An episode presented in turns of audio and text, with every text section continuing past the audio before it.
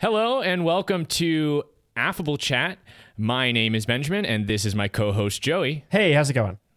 And today we're joined by a very special guest who actually requested the movie that we're going to be talking about today. Please give a warm welcome to B. Stewart. Hi, everyone. It's an honor to be here. Yes. B has been one of our biggest boosters on Twitter, definitely giving the podcast lots of love. And she gave us a movie recommendation for Parasite. 제시카 외동딸 일리노이 시카고 과선배는 김치모 그는 이사촌.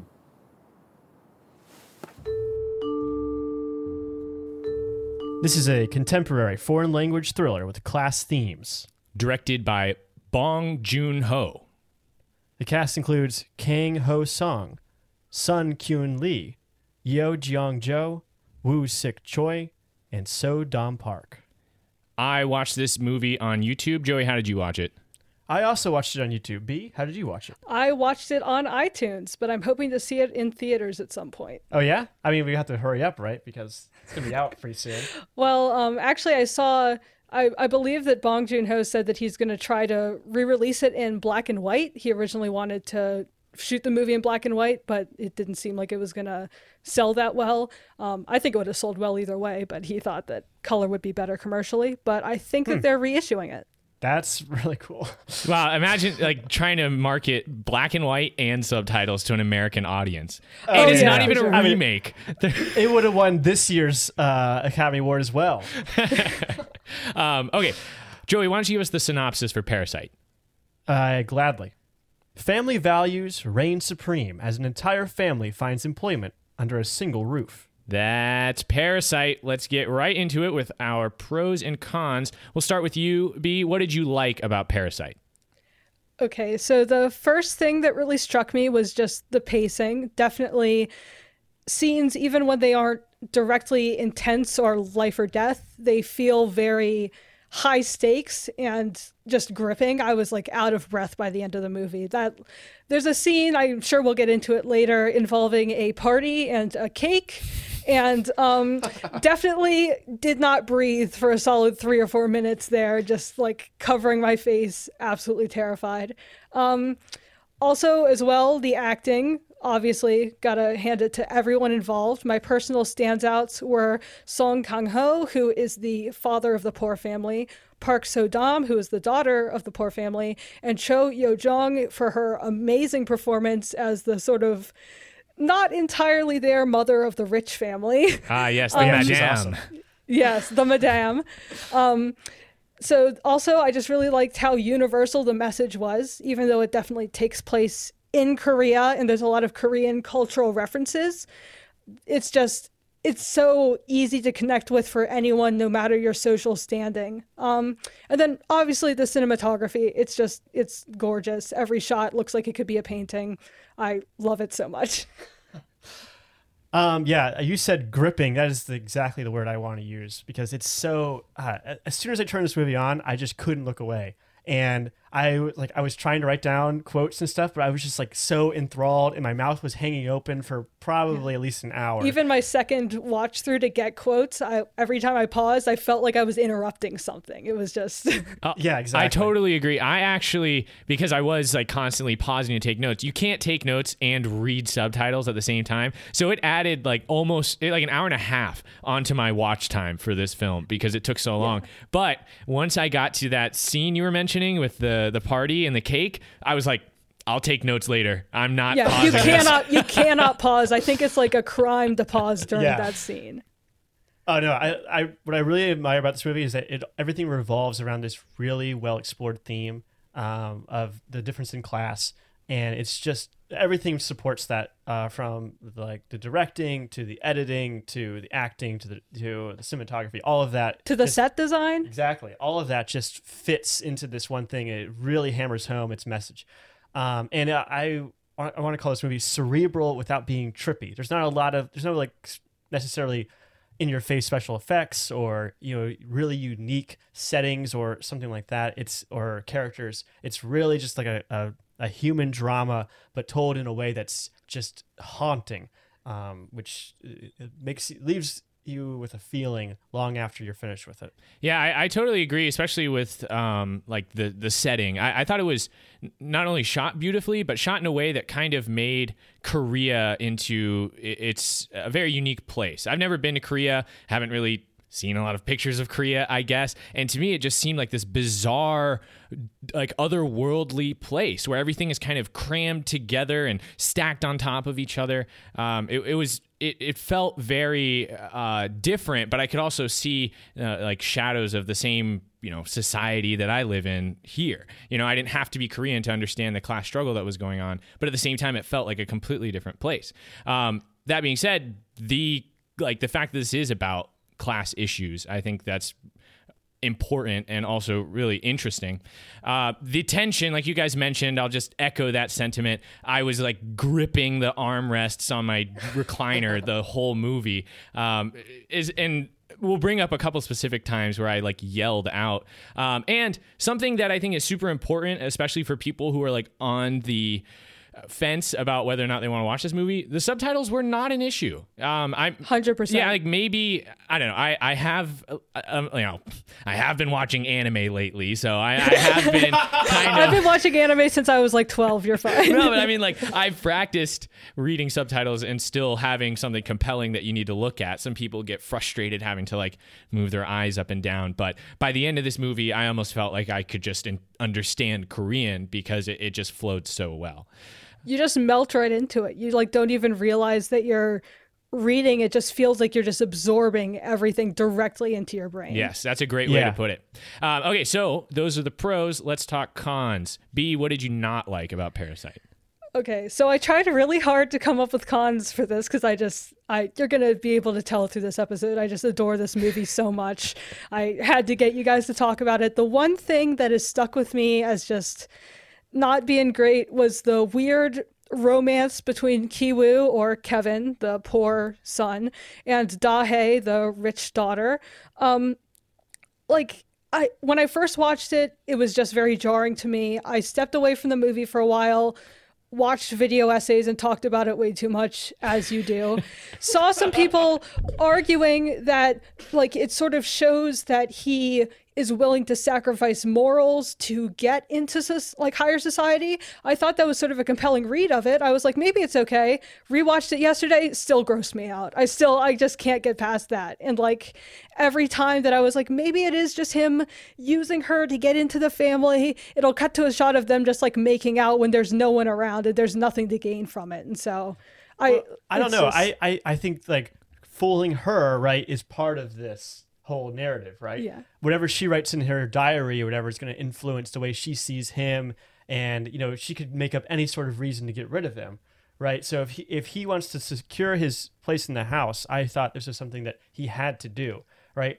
The one when the mom is talking about how like Min treated her and how like it's more important that like she, you know, that it's more important than her grades. Like we had a good feeling about it. Yeah, there has to be a connection. Right. Yeah. I felt like that was code for like, hey, I'm setting you up. Like my thirsty daughter is after, you know, some college boy.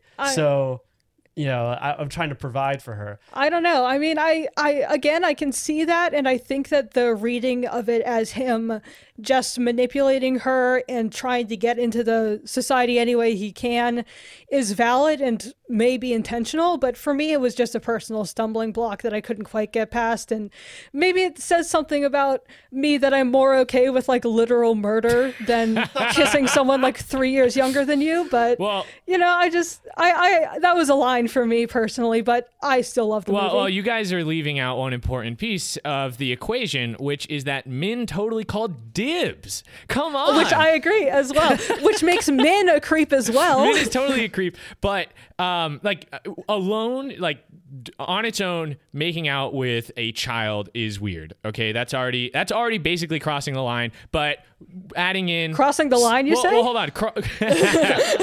Nice.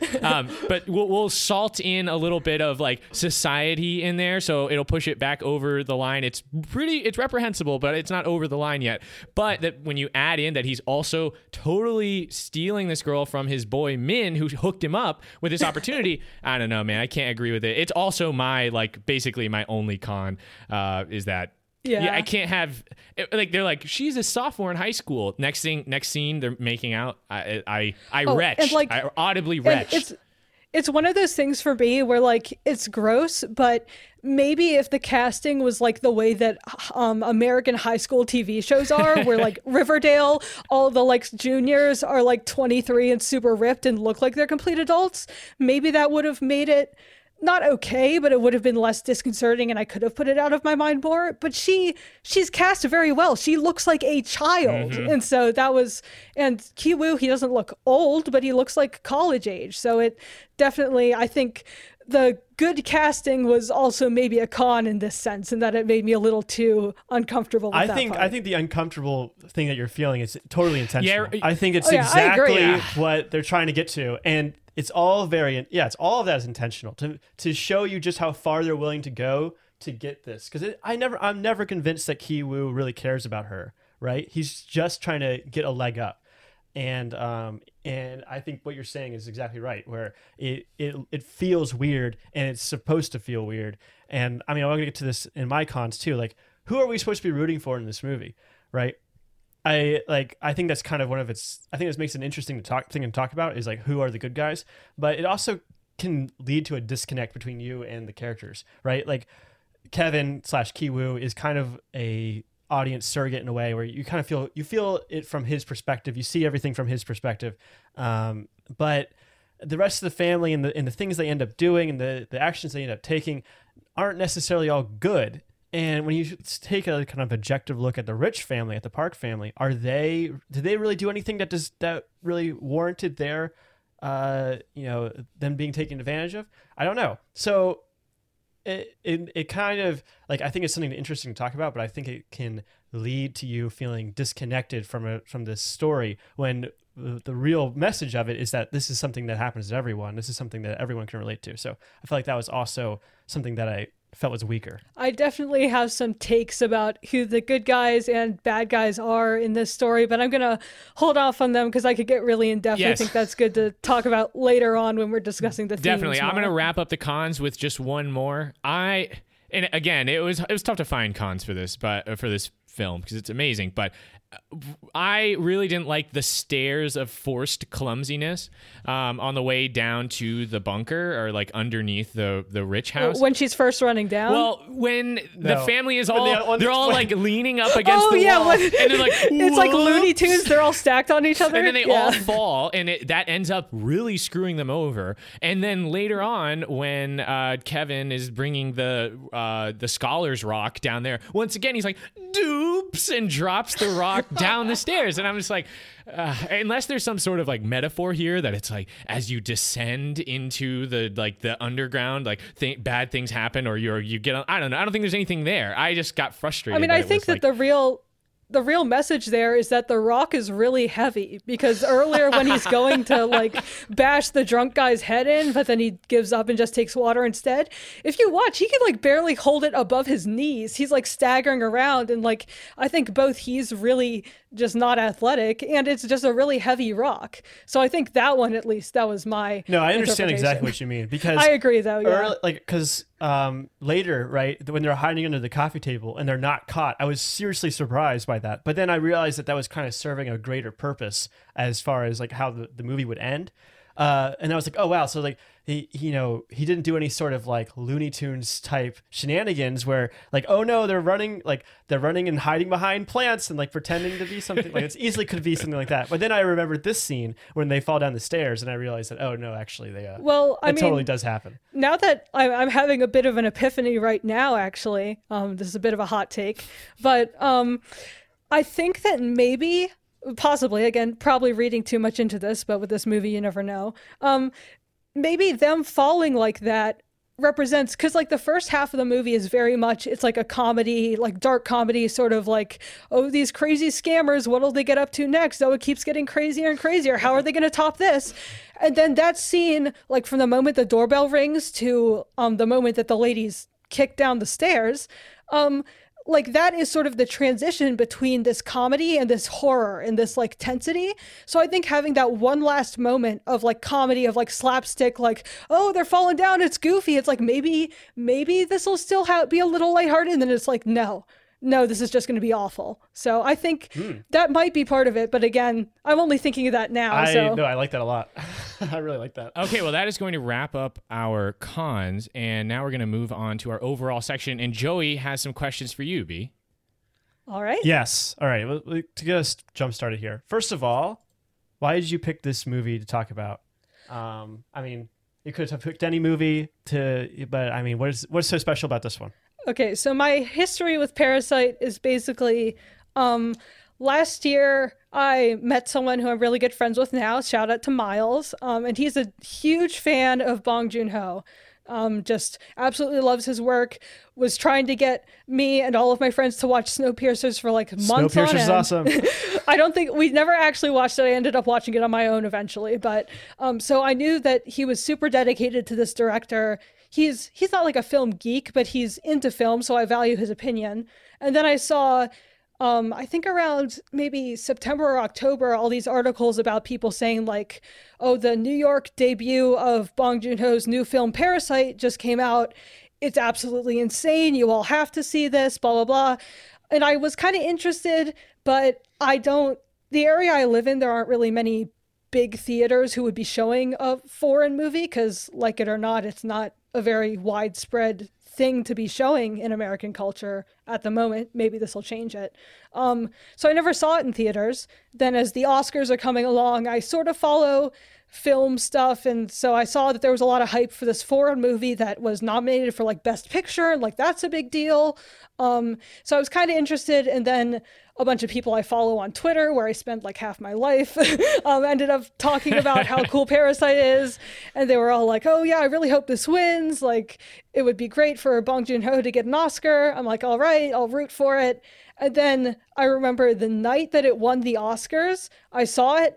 I saw the like announcement that it won Best Picture and what else was it? It was Best Foreign Film, Best Original Screenplay, Best Picture, and what was the other one? It won a fourth one. I have no idea. It won a fourth Oscar. Anyway, it like completely swept the Oscars. Everyone was taken aback, and I knew in that moment I need to watch this movie. So I literally, the next morning after I finished going about my day, school and stuff, I bought it on iTunes, watched like one trailer for it, sat down, turned the lights off, watched it on my tiny little phone screen, and it was just like a transcendent experience. I was like, I was so gripped by it. I was so tense. It was so engaging. And I was like, well, I love this movie. This is amazing. I'm so sorry, Miles, for never watching Snowpiercer with you, because clearly this guy knows what he's doing. So you watched it on a phone screen? Please tell me you've seen it on a larger screen than that by now. Yes, I have watched it on a TV screen now. Okay, good. But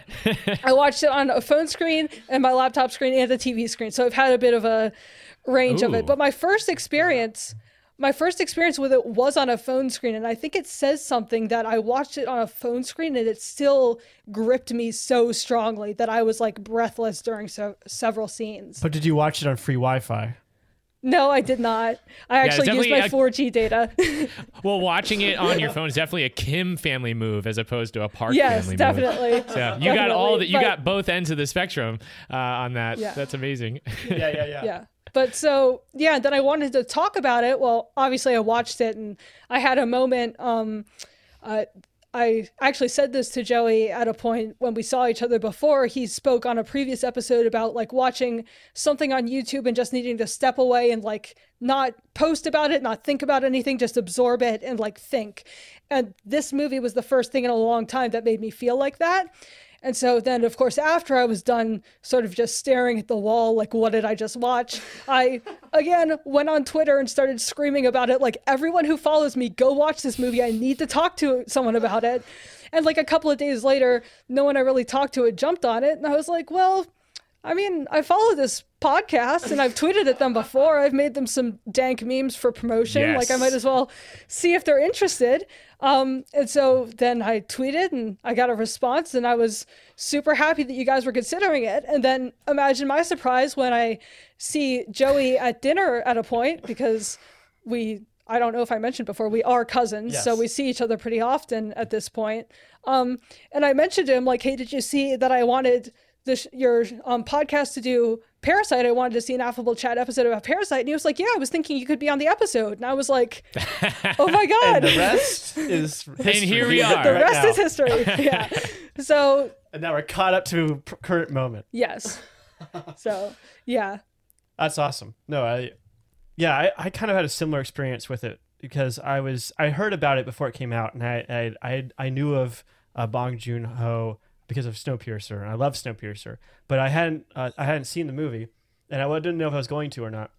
Then when it did really well in the Oscars, I was like, oh wow, maybe this actually is like something special. So, and then of course when you requested it, then it became a thing to do with a podcast. So I've watched it twice since then. So it's been, yeah, that's it's actually great to see like a movie that's really great like this one get boosted by the Academy Awards and stuff. I've seen a lot of people like I like film, but I'm not like a film nerd. I'm not like super into following like Oscar predictions and stuff like that. But I know that last year the movie that won Best Picture, a lot of people were not thrilled about it. It was Green Book, I believe. Yeah, something like that. Yeah, and people weren't huge on it. And so I know that there was a huge like not only a resurgence of like, yes, like this movie is getting the recognition it deserves, but also the Academy are like making sense for once. They like actually chose a Best Picture that was the Best Picture. And so like I can't speak on that too much, but I think that that's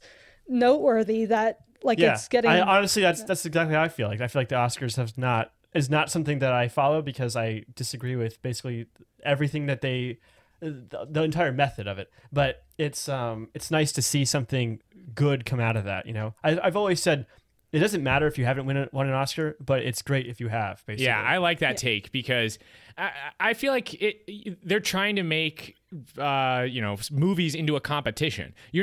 It's not a good way to judge the merit on a movie if it just wins the one award amongst a bunch of movies. What if they're all good? What if that movie had been made a year earlier? Would it have won the award then against a weaker class of movies? So I try not to put too much stake in it, but I do appreciate when it gets a nice boost from the notoriety of winning. And this feels like a movie that deserved that kind of boost. There's that whole like phrase or like term of Oscar bait, right? Like people will make movies just to get an Oscar. They'll just like pull on just the right heartstring and have just the right cast and have just the right message at the end to try and manipulate the Academy into thinking that this is the best. This was not Oscar bait. This was just cinema. This was a good movie. Yeah. That got the credit that it deserved. Well, I want to talk about my encounter with this movie because Joey got to share his, and then I think we should move on to the next question. But I also heard a bunch of good things about this movie after the Oscars, and obviously when we got the recommendation from B, we were definitely going to see it. But when I saw one tweet in particular, I knew that I had to see this movie. And it's this tweet from @Wahoo, which I don't know who this account, but I saw it retweeted. And he says, dudes will swear these bitches parasites, but still haven't hit a bong with a hoe since last June. Amazing. I was like, okay, I got to find out what this movie's about. Like that was an amazing tweet. And that's like the perfect tweet to get you into it because it like grips your attention. It tells you nothing about the movie. You do not know what's going on. Exactly. Like, I mean, the first time I watched a trailer, which I don't think the trailers for this movie spoil too much. I watched a trailer and really going into it, I was wondering like, the title Parasite, is this going to be like a zombie movie? Is there going to be like some sort of infection? Is this about like science fiction or fantasy or something? And it was none of that. It was so much more realistic and more gripping as a result. Yeah, I will admit that going into it, I was low-key scared because it was rated R, and the trailer, or not the trailer, but the artwork that they had on YouTube for the movie was a little bit haunting. The movie poster was a little bit haunting. Oh yeah, with the black bars across the eyes. So I actually have a bit of a cultural information there. Oh, hit me. Oh, really? Yeah.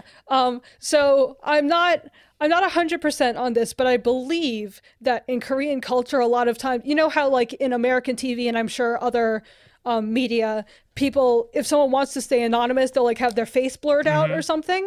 I'm pretty sure that that is sort of the Korean equivalent of that. A lot of times if there's someone who is suspected of a crime or wants to be anonymous somehow, instead of blurring the whole face, they'll have a black bar across the eyes. And so I think that that was part of the reason for the artistic direction on the poster and a lot of the other promotional stuff, was having those black bars to sort of keep anonymity and also imply some sort of criminal tension there. Makes sense. All right, here's my next question, B. Where do you feel like you fit in this world, the world of Parasite? Do you identify more with the rich family or the poor family? This one's tough. I mean, I don't know. I'd say that my family that I'm in is comfortably middle class, if not upper middle class. Like we've never struggled much like financially.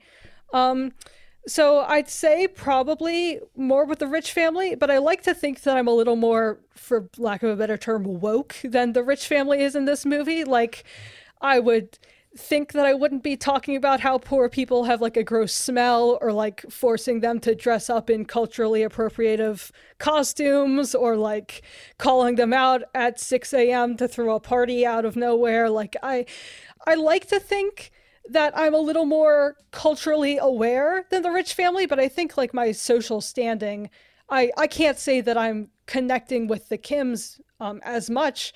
I connect with them on a narrative level and like understanding what they're doing, but I think just I come from a privileged perspective, so I wouldn't feel right saying like, oh yeah, I'm with the Kims, I'm clawing my way up from the bottom, because I've never had to do that. And I'm sure that my reading of the movie is very different, or at least very differently toned than someone who has been exactly where they are.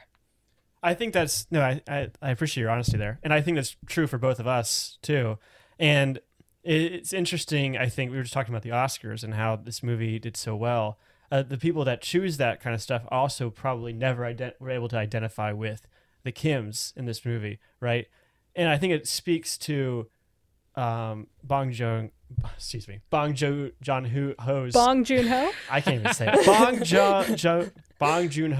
not even that hard. It's words I know. Bong Joon-ho's ability to tell a story, to get you invested in these characters who a lot of us, you know, aren't able to identify with in our day to day. So I don't know. It's a powerful piece of messaging and a powerful piece of cinema for that reason. Well, I think it's interesting that we really only get to see these two like sides of it, the extremes, the extreme poor and the extreme rich, because I mean, you guys are saying you're comfortably middle class, but I don't think either of you have a chauffeur, you know? I don't think either of you have a live-in maid or such a ridiculously nice house. I mean, I don't have a house constructed by a famous architect that has a secret dungeon in it. Right? That, it's like, your house is so expansive, you didn't even know you had a secret dungeon. Exactly. Like, come on. Like, I never wanted to, like, just sit and watch the rain as much as when I saw them sitting in the living room and, like, it was just coming down. Oh, that beautiful full wall window. Oh, like, man, yeah. I mean, that's luxury right there. I mean, yeah. So it's different. I think it's a tough question to answer because, yeah, I guess it's harder to see yourself as, if you've never experienced like that kind of poverty. But at the same time, it's like, I feel like financially you might be like, no, like all of us might be closer to the Kims than the Parks, you know? Oh yeah, I agree definitely. From a, like, you're much closer to being dead broke than you are being like outrageously rich. And I think that there's like a billionaire or something. Right, exactly. So I don't know. I find myself somewhere in the middle, I guess. Yeah, I think I would be in the middle too, but if I had to pick one or the other who's like, I guess life experiences connected with me more, it would definitely be the Parks. But I also do want to say that I don't think, and again, this is something we'll get into later, I don't think that means that the Parks are the good people and the Kims are the bad people, or even vice versa. I think it's more nuanced than that, which the movie does a great job of showing, because I don't think that the Parks necessarily are bad people. They're not like walking out into the streets and being like, ha, look at that hobo, what a loser. Like they're hiring people and they're trying to be cordial and they like don't flex their wealth extravagantly, but also just by nature of having a privileged life, they don't realize all the, it's kind of a played out term, but all the microaggressions that they're creating towards people who are less fortunate. Like, they don't realize that plugging your nose because something smells bad could be seen as an insult because they've never been on the receiving end of that insult. Exactly. I think that's really the powerful thing about this, is that the parks act like normal people, or what they think normal people act like, at least. And it's so abrasive to this other family. And for good reason too. They have every reason to distrust and to try to take advantage of them in a way. Okay, my last question, and then we'll get more into the specifics. Do you think this movie is inventing or capturing a cultural moment? Do you understand what I'm talking about there? Is this something that's really happening, or is this something that it's exaggerating for the purpose of this movie? Oh, 100% I think this is something that's happening. I don't know if, like, literally there are families of quote-unquote con artists who are all working together to get into a house and, like, scam this rich family so they can make way more money. But I think that definitely people who are lower on the social and economic ladder have to bend the rules sometimes, because this, like, our, not to go Joker on you, but the society that we live in isn't built to accommodate them. It's, like, not built to allow upward momentum. It's built to keep people who are at the top comfortably at the top. So I think that, yes, there are plenty of people who, as it's said in the movie, like, rich people, they can afford to play by the rules and be polite and throw parties and make cake and just be kind to everyone. But when you're poor, even if you are a good person at heart, you have to do what you have to do to survive. Because, like, this family, the Kims, they're folding pizza boxes and barely making enough to have dinner every night. So I don't blame them at all for trying to jump on a more well-paying job that appreciates them more, at least on the surface. And I think that that's something that is legitimately happening. There are people who take service jobs that they would rather not be working because they have to get a paycheck to be able to afford food on the table every night. Yeah, no, I think that's super important. Like, it's super important to point that out, that being in that situation financially almost forces your hand into malice. You like stealing Wi-Fi, right? Which is pretty benign. That was insane to me, that scene. Like, even as someone who, like, has never had to worry about having Wi-Fi or anything, the idea that would be called stealing Wi-Fi was just right? Like, that was bonkers to me. Like, why would you? Yeah. Right, and it's but it was important because without Wi-Fi they couldn't access WhatsApp, and without WhatsApp they couldn't get that job opportunity, right? So they're trying their best. They're doing everything they can, but to be able to do that, they have to do things that are morally questionable. And I think that that's an important piece of the puzzle, because it's easy to just identify or root for the Kim family because they're poor. You know, they're disadvantaged. You want to see them succeed. You don't want to see them suffer. But at the same time, they sprinkle in all these terrible things they have to do, and it's like, whoa, do I still want to root for them? And that's what makes it compelling. Yeah, go ahead. No, go ahead. Finish what you're going to say. Because I think that one thing that's in the movie that is sort of brushed over, like, obviously there's the escalation of, like, what they do to get the job, right? Like, at first, Ki-woo, Kevin, he just sort of fibs and says that he's in a college when he really isn't. He just hasn't passed the exam yet. But, like, he says he's planning to go there, so it's not that big of a deal. I just printed it out early. Yeah, exactly. I love that line. And then Ki-jung, or Jessica, she's talented with art, but they sort of lie and say that she's from America and that she has this art degree and that she's a certified therapist and stuff. And so, like, that's a more extreme sort of thing.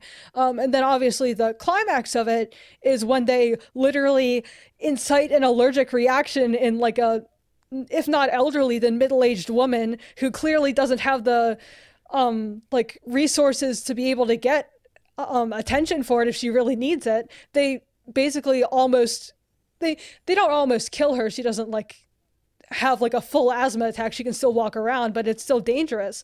But the thing that seemed out of place for me in the escalation was what they do to get the father, Ki-taek, his job as a chauffeur, because like, yeah, they sort of play it off as like, oh, it's just the next step, and like, oh, they're planting evidence.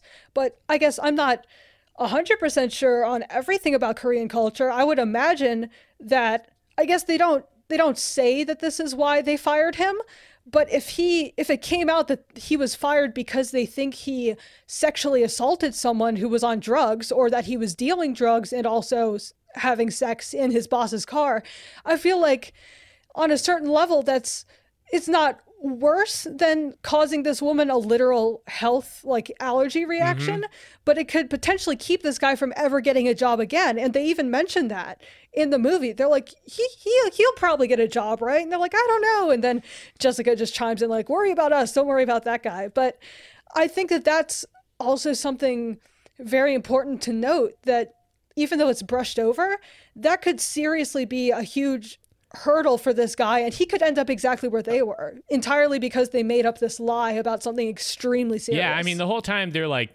kind of ripping off the Park family, not really, because they're actually doing their job well, but there's almost, yeah, and I mean, there's no class solidarity. They are looking out for their family only, because anybody else that they try to take on, anybody else that they try to care for, is just one more mouth to feed, one more person who's going to make it harder for them to get by. And they mention at times that they even bring up that chauffeur again. They're like, surely he got another job, right? Like, he was handsome, muscular, he'll be fine, you know, trying to make themselves maybe feel better about it. And when they return to the house, they're like, let's go down there and talk to them. You know, we got too excited last time. They're not able to do that, but there's this idea of potential class solidarity, but through their actions, they're basically on their own, even against other people in their same situation.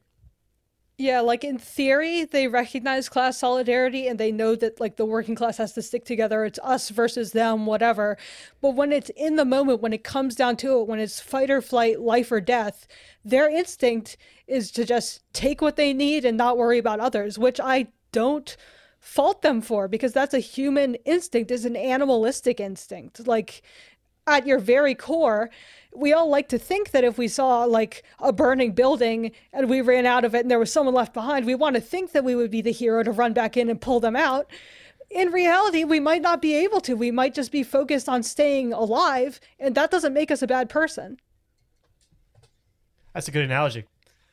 No, it's tough to I think this movie's full of things that make you uncomfortable. That's just one more thing. Again, you'd love to be just like, yeah, poor versus rich, good versus evil, but it's not that simple. Yeah, and I mean, again, the rich characters, it would have been so easy to make them like evil caricatures of them, like wiping their tears with money and like sprinkling gold on their food and stuff like that. And they deliberately didn't. The closest they come to that is when they put expensive sirloin in some like instant noodles. But even that isn't like flexing their wealth. It's just they have the ability to add an extra part to their food, so they do. And so I think that really keeping them human is what makes it so compelling, because you can't just look at it and say like, oh, they're the bad guys and we're rooting for the poor family, or the poor family are awful and the rich family did nothing wrong. Like, it's more, like I've said, it's more nuanced than that. Oh, yeah, definitely. All right. So is that all your questions, Joey? That's all my questions. All right. Excuse me. Let's move on to some other things. Yes, I have a lot of things. You have a whole list of things here, B. So hit us with some that we haven't hit already. Okay. So I think one thing to mention is that even when you're mildly spoiled on the plot, I think that the film is just really enjoyable. I guess the one spoiler I had before the movie was I saw, because of course it had obviously gotten really big before I saw it, and I had seen fan art for it and stuff, and there was one piece of fan art, it was like a mock-up movie poster, and it was like a cross-section of the house, right? And there is like really small at the bottom, like a little portion of like an underground bunker. And so like I saw that in the fan art and I didn't connect what it was really. I just thought like, oh, this family, like this house has like a little underground part. So that reveal wasn't like as out of nowhere for me, but it's still, I didn't know what the significance of it was. And I think even if I knew what the significance of it was, it still would have been such, it's just shot so tensely and there's so much buildup. From the second that doorbell rings, it's just, you don't know what's going to happen. So I think that even when you sort of know what's coming, it's still, there's still so many twists and different ways that it's presented that it's not, it didn't feel like the movie was spoiled. I think there's certain elements of it that are, I think you're exactly right. Like the tension, everything is built not just on the surprise, but on the strength of the storytelling. But I think the twists and you not knowing what is going to happen is definitely something that grips you as you're watching it. Because the second time I watched it, I definitely was a little bit more calm. Like my heart was not racing much when what's his name, Kevin, grabs Daehong's, or what's her name? Gosh, Da-hye. Grabs her wrist to feel her pulse. Grabs her wrist. Yeah. I was grabbing my wrist too to see what my hand was. And it wasn't spiking at that moment like it was the first time I watched it. So I don't know. I think there is a certain amount that can be spoiled for sure. But it's you're exactly right that there is a lot of, it's really, really well done tension, really, really well done sequencing and editing that makes the movie tense no matter how many times you've seen it. What else you got? So this one is a theory or like reading of sort of the climactic scene, the party scene, which I guess on the off chance that someone has made it this far through oblique spoilers and has not seen the movie. Don't worry about spoilers, B. It's all good. Just please see this movie. I'm begging you. But anyway, I feel awful because after I watched the movie, I went through like a sort of haze of just watching hours of video essays, and like I have so many in my history I couldn't pinpoint which comment section this was from, so I deeply apologize to whatever genius came up with this, because it's just completely whatever changed YouTube genius came up with this and wrote in the comments, whatever person came up with this, because it's just completely recontextualized this scene for me. So obviously at the party scene with the trauma recovery cake and everything, Ki-jung, Jessica, is stabbed. And you can argue like why she was the one in the plot to be killed off when the others survive, although they're not really in great condition. But the reasoning that I saw in this comment was that, one, it's mentioned a lot throughout the movie that she is the best at fitting in with the upper class. Like there's that scene where she's in the bathtub and like watching TV or whatever. And then later Ki-woo says to the family, she just feels like she was meant to be here. And he later speaks to Da-hye and is like, do you think I fit in here? And she says he does, but he doesn't really feel like Ki-jung just has this aura that she fits in better. And she's so cunning. She has such talent with Photoshop and acting that she's basically, if all of this fell through but they somehow weren't in jail, she would be the cornerstone of their next plan. They would rely on her to get them where they need to go. Oh yeah. Well, they say she can be a con artist, right? I mean, yeah. She had can you get into Oxford for document forgery? Yeah, she would be top of her class. Yeah. And yeah, she seems to be the best, the most talented of them. It's the way she disappears into her role as art teacher, and she's very eccentric. Yeah. Nobody can be in here while I'm with them. Nobody can be in here. Yeah.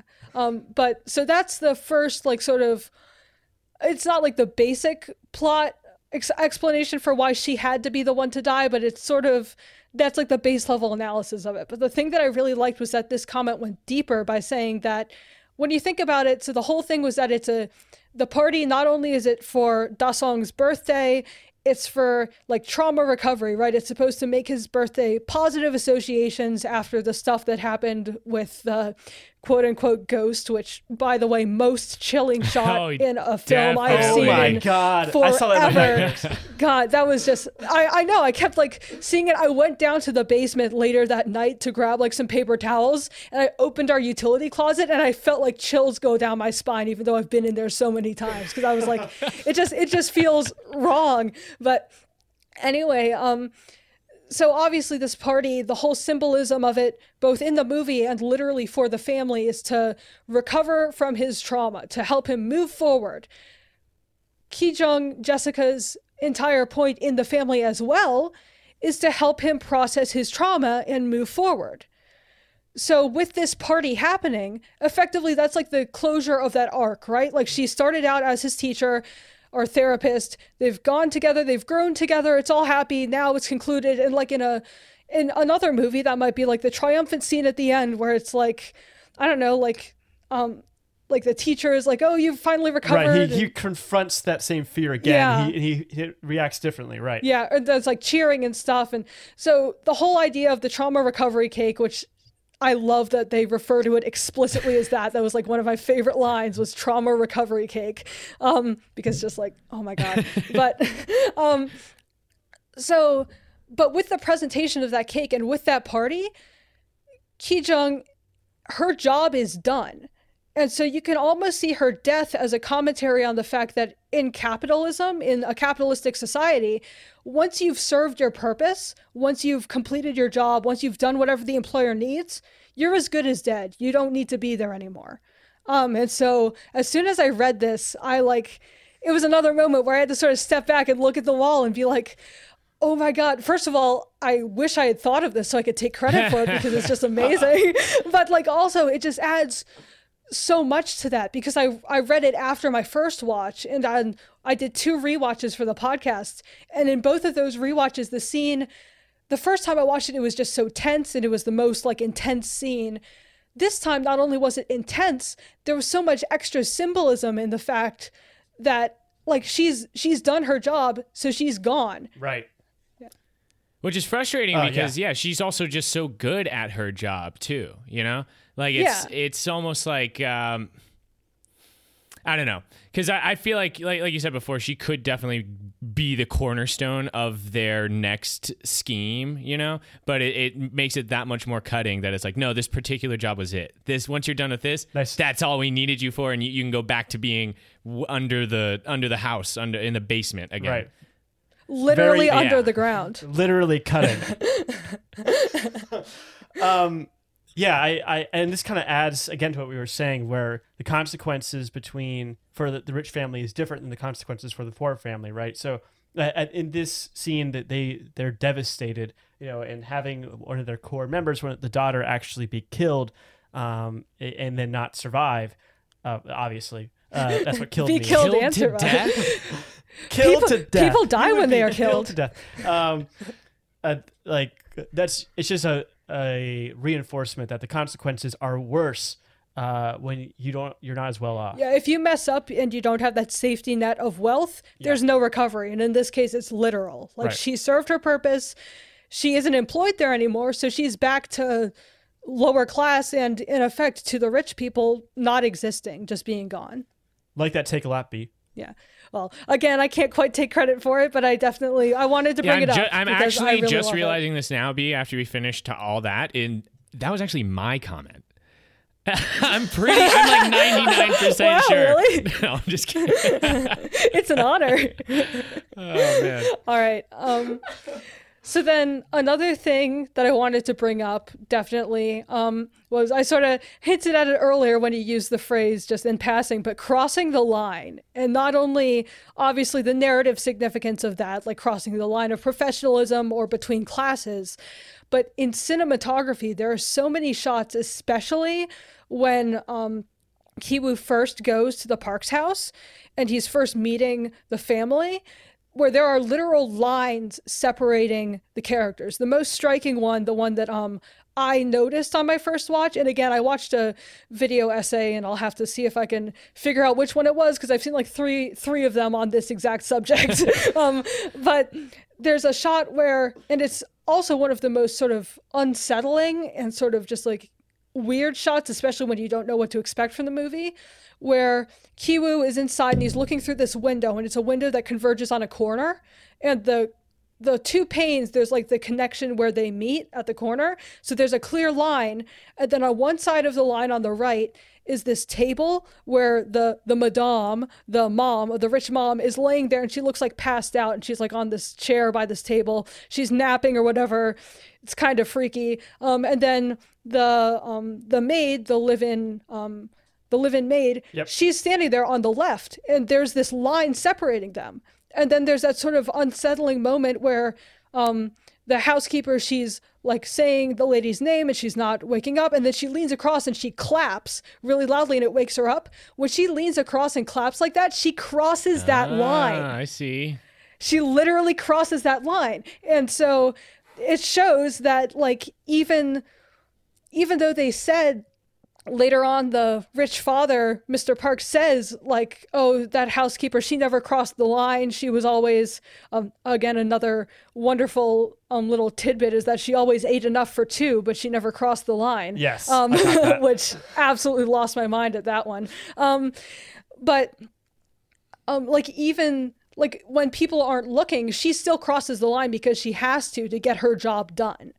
That's subtle, but no, that's cool. I like the way that's, I didn't think about that, but yeah, it's totally framed that way. Another one, I don't know if this is as perfect an example, but when Kevin first is in his first lesson with the daughter, right? He reaches out and grabs her hand, and her hand is on that page, right? Yeah. So he's like literally crossing that. Yeah, he's crossing like the edge of the table in the book to grab her hand, right, and pull it across. Which is not exactly the same thing, but it's still him crossing a line in a way. Yeah, and there are other shots as well that were mentioned in this video essay that were a lot less striking to me, but like when he's first walking down the hallway on the upper floor next to the rich mother, mm-hmm. There's a light on the ceiling. And he's standing slightly to the left under it, and she's standing slightly to the right under it as they walk along. So there's a slight divider there. And so just like the entire architecture of the house is very angular because, obviously it's a house, so there are going to be corners. But the way it's constructed, there are so many shots where there are lines like separating things. And there are a lot of shots where people are intentionally staged, they're intentionally blocked to be on opposite sides of those lines, whether it's a doorway or a stairwell or a support beam for the house or a window pane.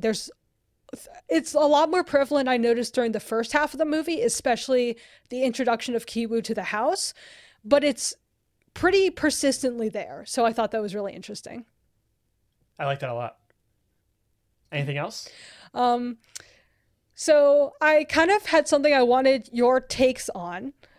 So there's the scene where obviously Jessica Ki-jung is going to bring the food down to the family during the party, and then she gets sort of turned around and taken away. And so obviously she was bringing that food down as a peace treaty. And then it shows Ki-woo, and he's talking to Da-hye, and they're having an uncomfortable makeout session. And then they talk about whether he belongs in their society or not. And then he, in front of her, like, picks up the rock, which he just had in his bag, which I found kind of funny that he just had it with him, but whatever. I guess, actually, no, it makes sense because they were displaced from their house, so he had it with him. But anyway, he takes out the rock and he says he's going to go down to confront people. And she says, oh, you mean like at the party? And he says, no, lower. So it's framed in a way that it seems like he's definitely going down there, again, relating back to the scene where he was going to go get the drunk guy to leave. It seems like he's going to bring it down there and like start a fight or like get them to back off or whatever. But there's an interview. You scroll down. There's an interview that the actor for Ki-woo, Choi Woo-shik, did with Vulture. And he actually says that when he was discussing the scene with Bong to sort of get the feel for the character's intent, Bong said, no, maybe it was a gift. Maybe he wanted to say sorry because Ki-woo saw that stone, even though it's been said blatantly, it's literally just a rock. There's nothing supernatural about it. It is just a rock. But Ki-woo sees it as this symbol of wealth and fortune and hopefulness. And so while he could be taking it down to bash the guy's head in, he could also be taking it down as a sort of misguided peace offering of, I was given this rock by my friend, and it represents wealth and upward mobility, and it's helped me get where I am, and I want to give it to you guys to sort of symbolically, because Ki-woo is constantly saying, this is so metaphorical. This is so metaphorical. That's such a great catchphrase. I love it. He only says it like three times, but it feels like he says it so much more. It's amazing. Hey, three times is a lot to say this is so metaphorical. Yeah, in 2 hours. It's true. It's the first half of the movie, too. I like that take, too, because if it is a peace offering, then when it's an even bigger rejection when, I don't know, what the husband Geun-sae? Smashes his head with it. Exactly. Right? It's like, I'm taking the thing you offered me and using it to try to kill you. And it's another sort of show of class solidarity just evaporating when there's a perceived threat. So no, that's really cool. Yeah. So I was wondering, what do you guys think? Because well, I have a bigger question here. I have a quote for you. Yeah. When they're in the gymnasium, right, with the rest of the families after their house gets flooded, Ki-woo and his father are having a conversation, and his father says, "Why are you hugging that rock?" And Ki-woo says, "This, it keeps clinging to me. You need to sleep. I'm serious. It keeps following me." So my question is, what is this rock? Why is it clinging to him in this moment? What you're saying, it's a symbol of wealth, right? When Min gives it to them, he says, like, this is supposed to bring, like, fortune to your family. But he keeps bringing it around with him, right? You see in this moment, too, it's almost as if he can't get rid of it.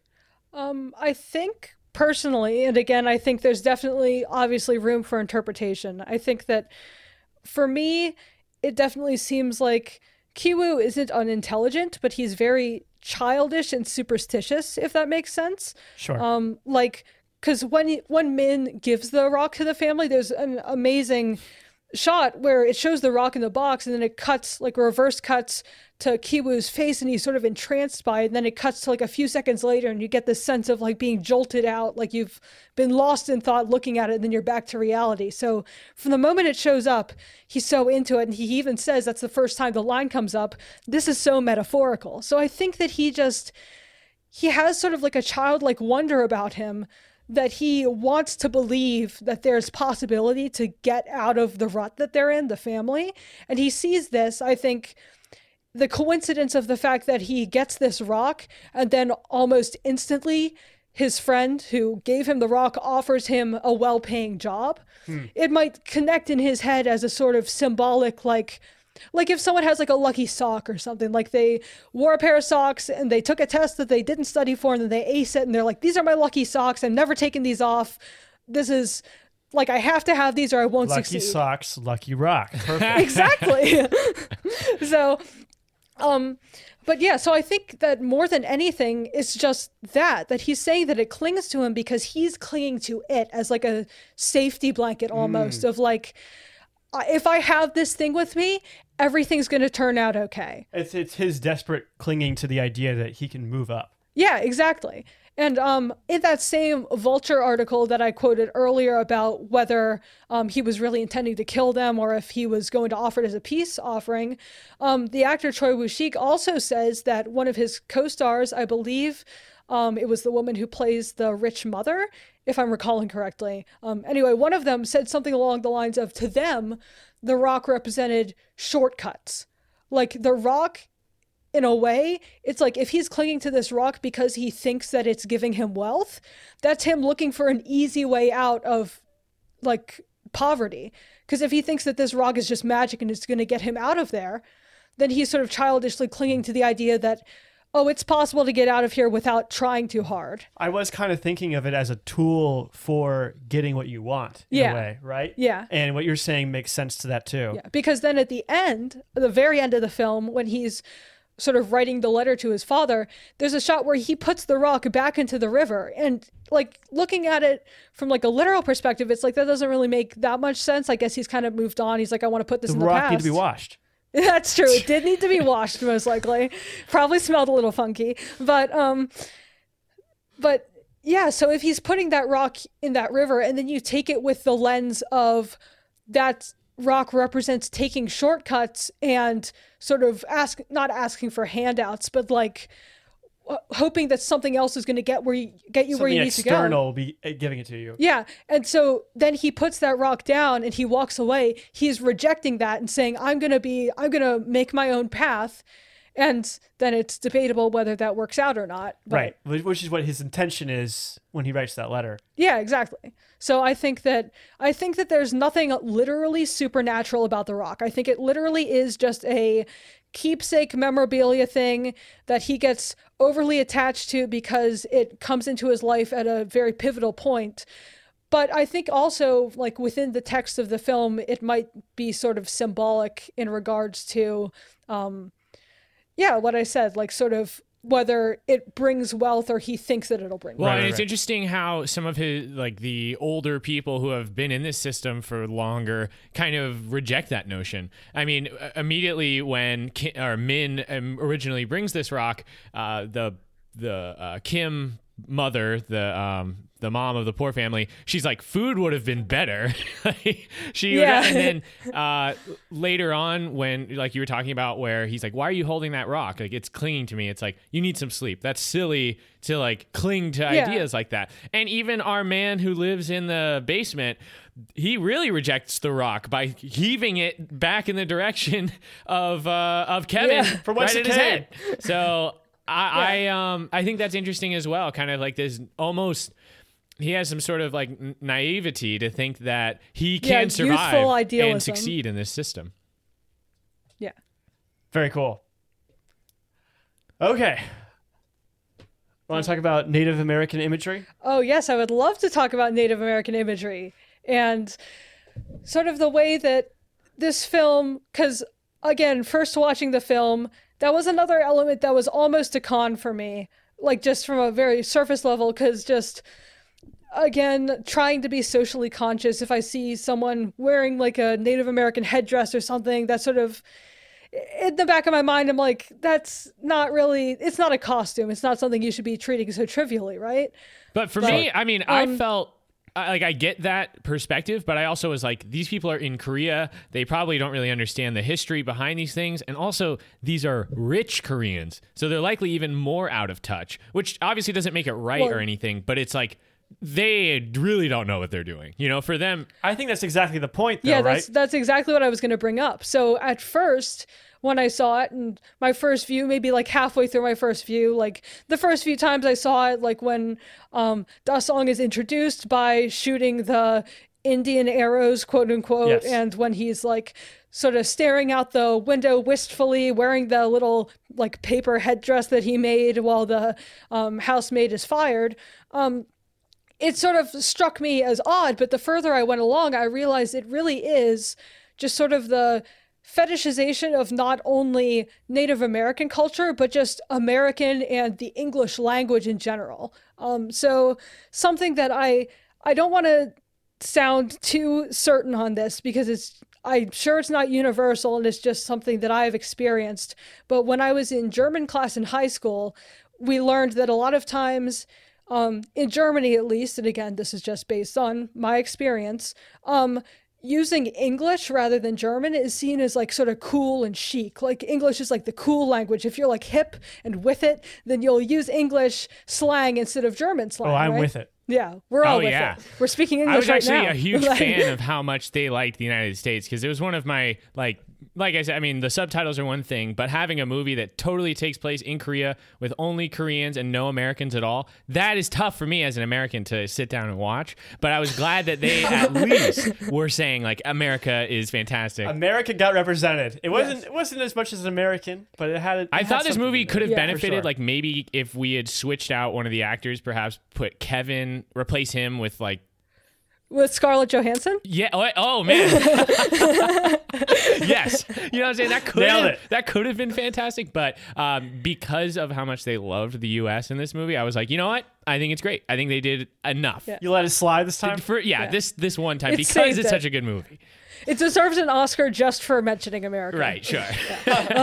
Exactly. But anyway, my point is that, so if we take that assumption from like, 4 years ago when I was in like German 3 and assume just for a minute that it is sort of globally a thing that in cultures that have different languages, using English is seen as sort of like slang or like it, because like so much media is in English, right? Like you have to listen to music in English a lot of the times, films are in English. So I think that naturally a lot of countries, like English is sort of seen as this element of media and this element of culture, and so using English slang is common, and there are a lot of words that are borrowed from English in other languages and vice versa. But so the fact that the Park family, especially the mother, who again her actress was incredible, she was a real standout for me, she's constantly throwing English around into her sentences. Like when she first meets Ki-woo, she's asking about coming up, then she says, "Is it okay with you?"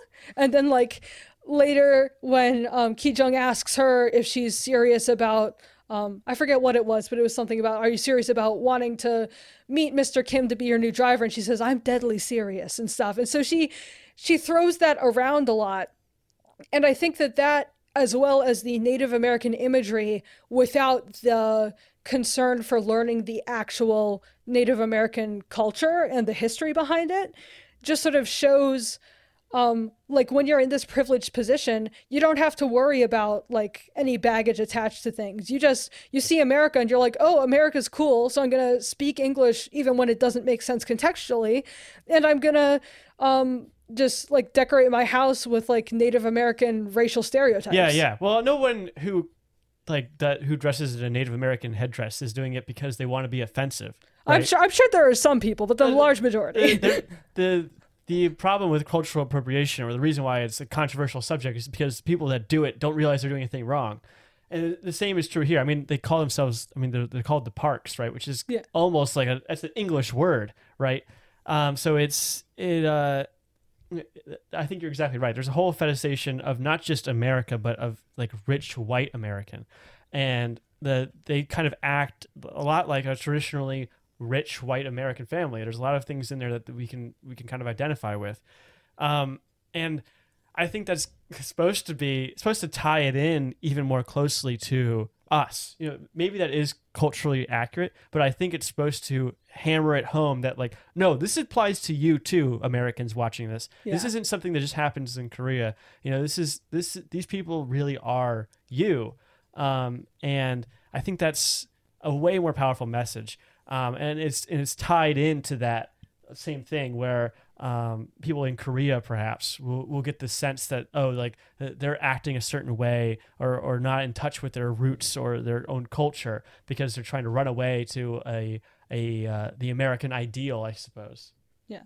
And then there's one more element about the use of Native American symbolism that I found really interesting. And again, this was from an interview given to From the Intercom with Bong Joon-ho. And he says that in regards to Native American culture in the movie, quote, and this is a spoiler, but a really important element of the film is the man who is living in the secret basement.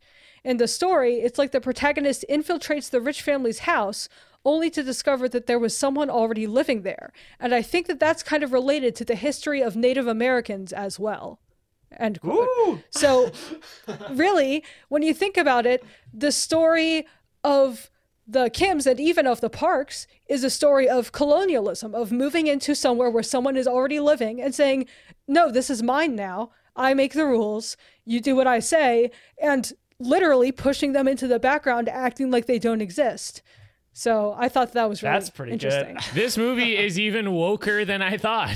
I know. There's so many layers to it. Like almost every day since I've watched it, I'll wake up and I'll think of something and I'm like, why did I not see that before? That's like, there's so many layers. Like, even researching for this, I found some stuff that I decided to cut because I think it probably was just a reach. But like, there's just so many things that you can find. That's really cool. No, definitely. All right. I think it's time to move on to our cool Easter eggs. Unless you have anything else you want to add? Oh, man. No, it's fine. I know we've got a lot of quotes as well, and I know that we'll talk about some of the other topics we'll tie it in. Don't worry. In there.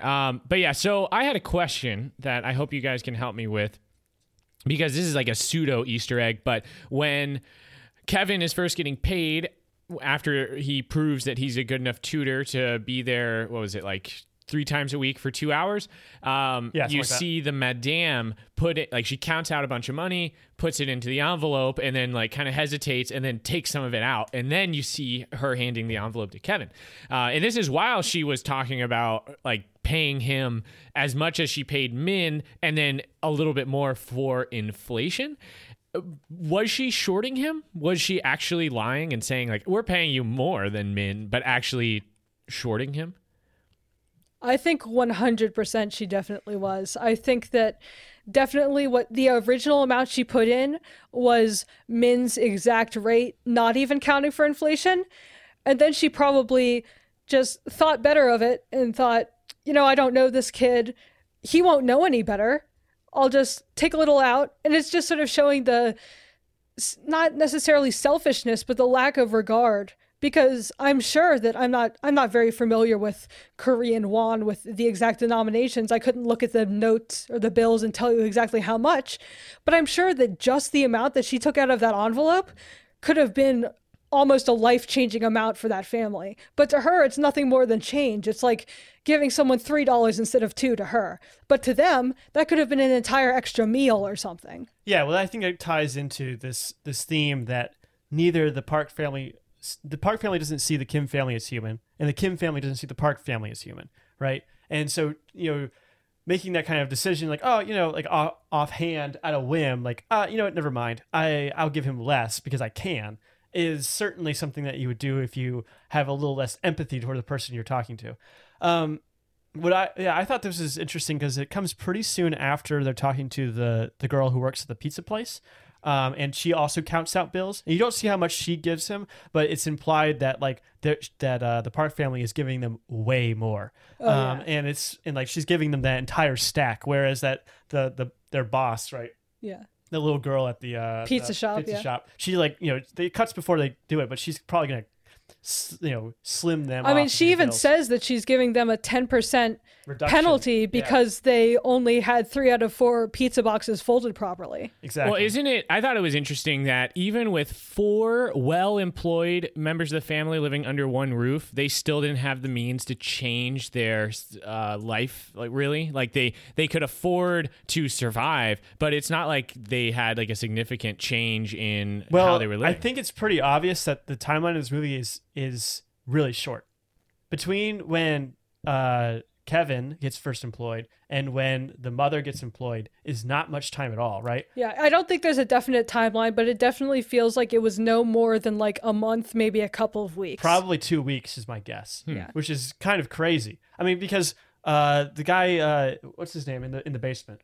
Geun-sae? When Geun-sae, when they go down there again, he hasn't been fed for a week, which means that the housekeeper has been fired for just 1 week. Oh, right. I didn't even pick up on that. So that is it has been at least 1 week between the mother getting hired and them discovering the basement. Right, and it all accelerates, right? Because the very first day, Kevin or Ki-woo mentions his sister, and then she went on the ride home, right? She plants the panties.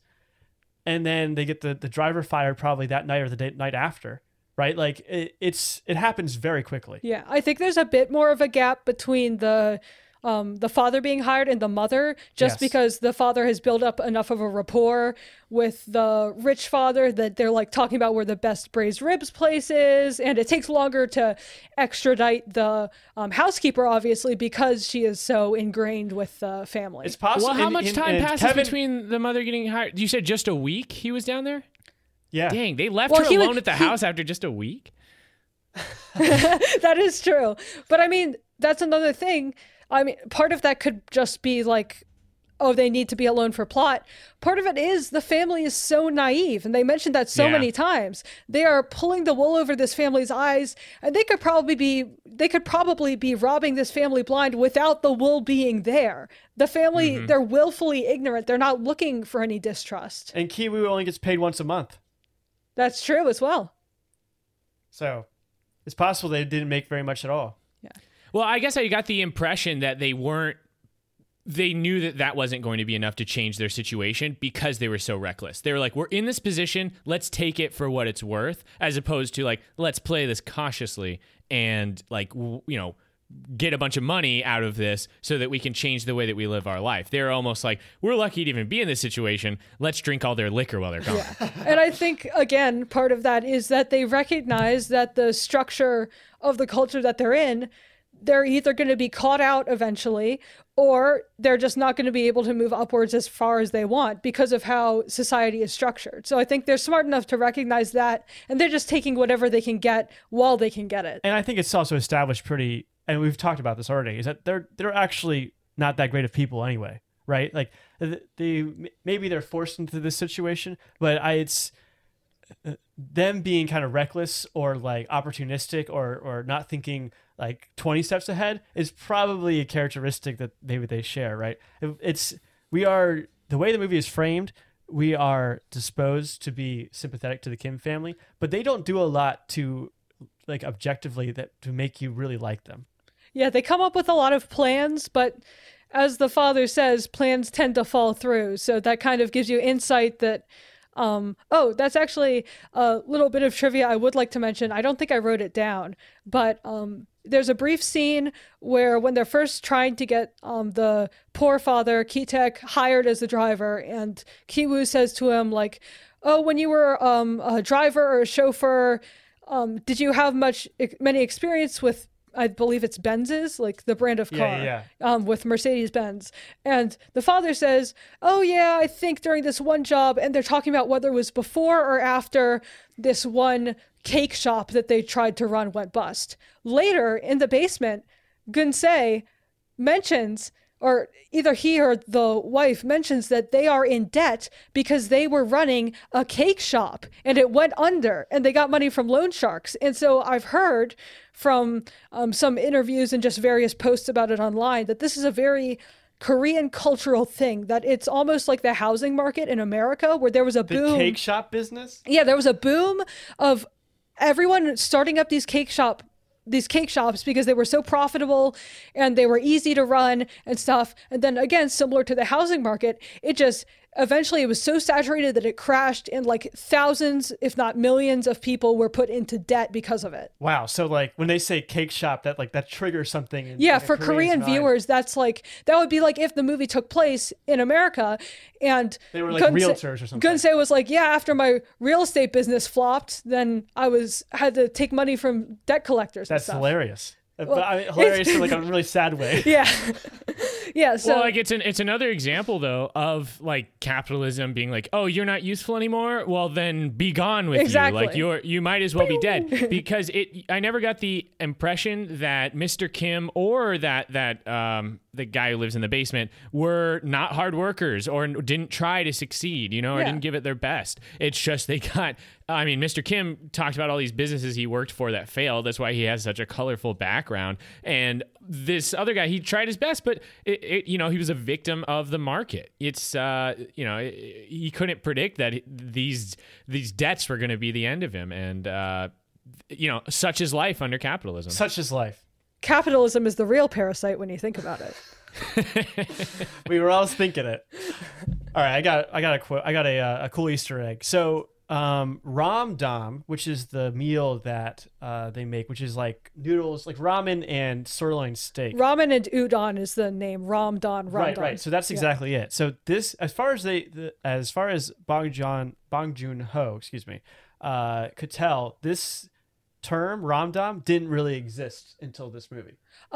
So I'm gonna jump in here and offer a little bit of correction, not to steal your thunder, but So, from what I understand, it's more of a thing of like imperfect translation, because apparently what they're actually saying in Korean is japaguri, or I probably butchered that pronunciation, but anyway, it's japaguri, which is similarly to ramdan, a combination of two brand names of cheap instant noodle, right? Right. And so, but like you can't just say japaguri in English because no one would know what that means, but you can't also just say like, oh, just make a meal of two instant noodles blended together, because that's going to sound clunky. So we had to make up the term ramdan. Right. That's what I meant, I guess. Yeah. Or that it was actually Darcy Parquet, who is the translator for this movie.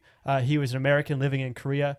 And he had a bunch of kind of interesting translations. The app is not WhatsApp in Korean. Yeah, it's Kakao Talk. Right. So, but Americans wouldn't know what that was. So he had to translate it to something that we would understand. You also see Jessica says, she says $10, right? Not, what's the currency? Won. Right. So it's all translated into a kind of an English or American perspective. And Ramdan is another example of that, of two brand names that came together to turn into something kind of brand new, because they didn't like, even though this maybe concept existed, it didn't exist. The word didn't exist until this movie, which is kind of cool.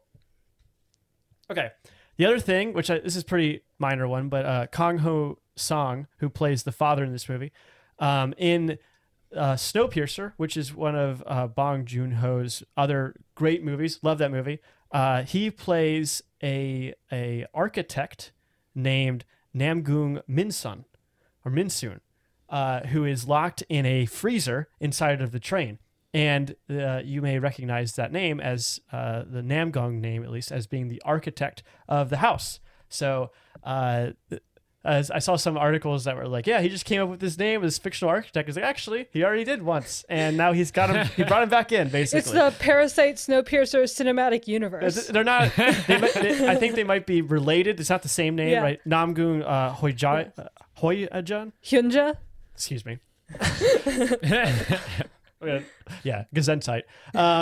He's the architect in Parasite, and then Namgung Minsoo is the architect in Snowpiercer. But not played by the same character, but both Bong Joon-ho's inventions. Yeah. And another piece of trivia about Kang-ho Song, or Song Kang-ho, he actually has worked with Bong Joon-ho many, many times. So I believe, I don't know if it was their first collaboration, but a movie that was sort of a star-making moment for him was Memories of Murder, also by Bong Joon-ho. And The Host as well. Yes, he's also in that one. And Snowpiercer, obviously.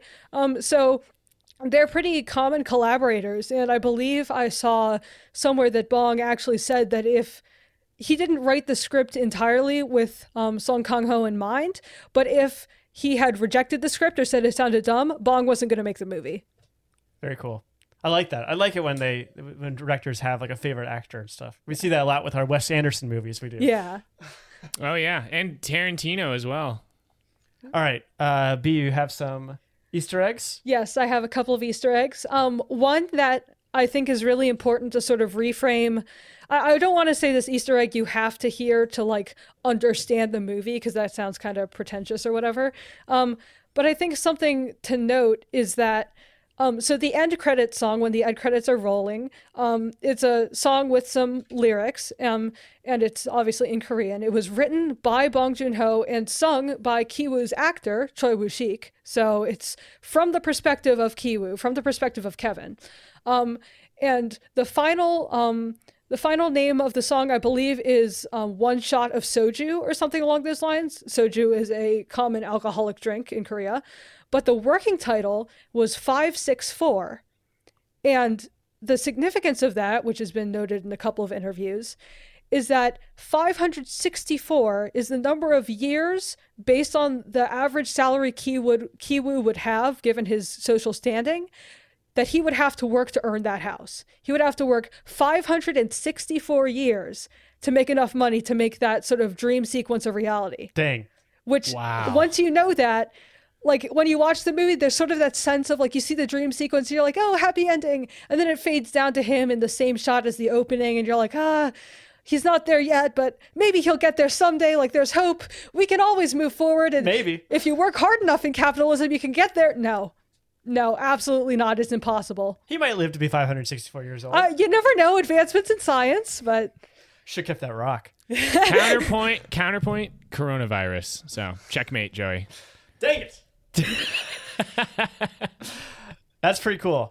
No, I that went way over my head. B. That's pretty awesome. But that is something that you have to look up, because there's no mention. That was the working title of it. That was the rough draft title. Okay. So really, you have to see these interviews that I've linked in our sort of Google Doc for the show to like know that. But definitely that was something that I thought was very important. We'll put all these resources in the description. So any listeners who want to investigate further, you have that at your fingertips. That's right. Yeah.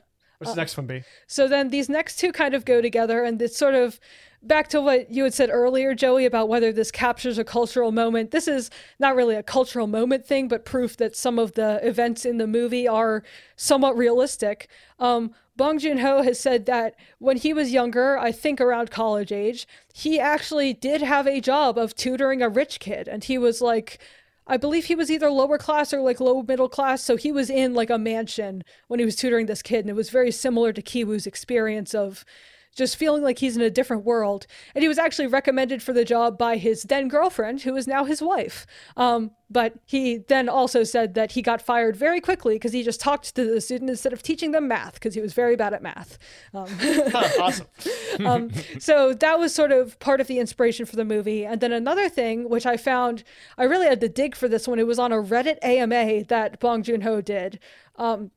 He said that the plot point about the peach allergy, which a lot of people have pointed out was very interesting, like, who would have thought you could be allergic to peaches? That's not a common allergy you would think of.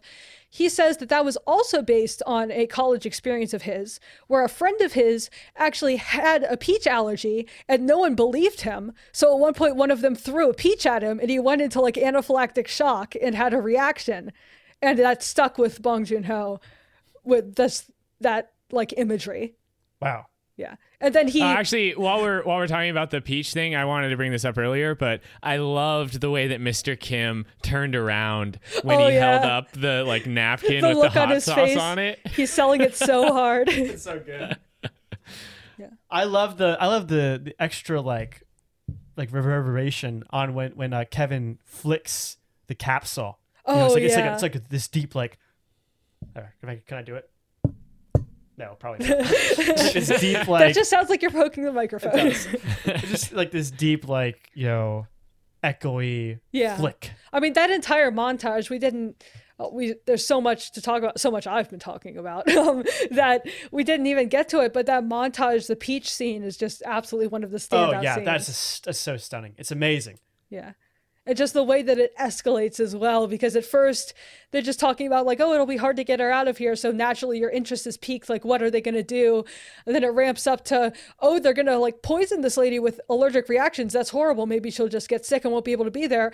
Then they say she has tuberculosis. And it's like, where did that come from? Yeah, it was elaborate, but it was so beautiful. Oh, my gosh. And the fact that it worked is the most insane part. I loved it. Yeah. All right. Any more? No, that was all the trivia I had. I have some more, but I could go on for hours, so I'm going to cut myself off here. Okay, that's fair. And we'll move on to our quotable moments. And normally on Affable Chat, we will actually play the movie, like, straight, like we'll rip the audio straight from the movie so you can hear it in your headphones while you're listening to the podcast. But this movie is in Korean. Most of our audience, we're going to go ahead and assume doesn't speak Korean. So we're actually just going to say the quotes so that we have something to go off of and talk about. So who's got the first quote? I think it's me. This is so metaphorical. This is something that Ki-woo says over and over again in the movie. I think you said 3 times. Yeah. It definitely does seem like he says it more. It is a wonderful catchphrase for someone to have. I think there's so much about this movie that you could point to as being metaphorical. Lots and lots of things that we've already pointed out. One of the other things we haven't quite mentioned as much is the elevation of the poor family versus the rich family and how they have to climb stairs over and over again to get up to the house. Literal upper and lower class. Exactly. They live in a sub basement. And the people that are, the poor family or the poor husband and wife live underneath the house, down many flights of stairs. So it's that comes up over and over again. And of course, every time he stepped on a staircase, I was thinking, this is so metaphorical.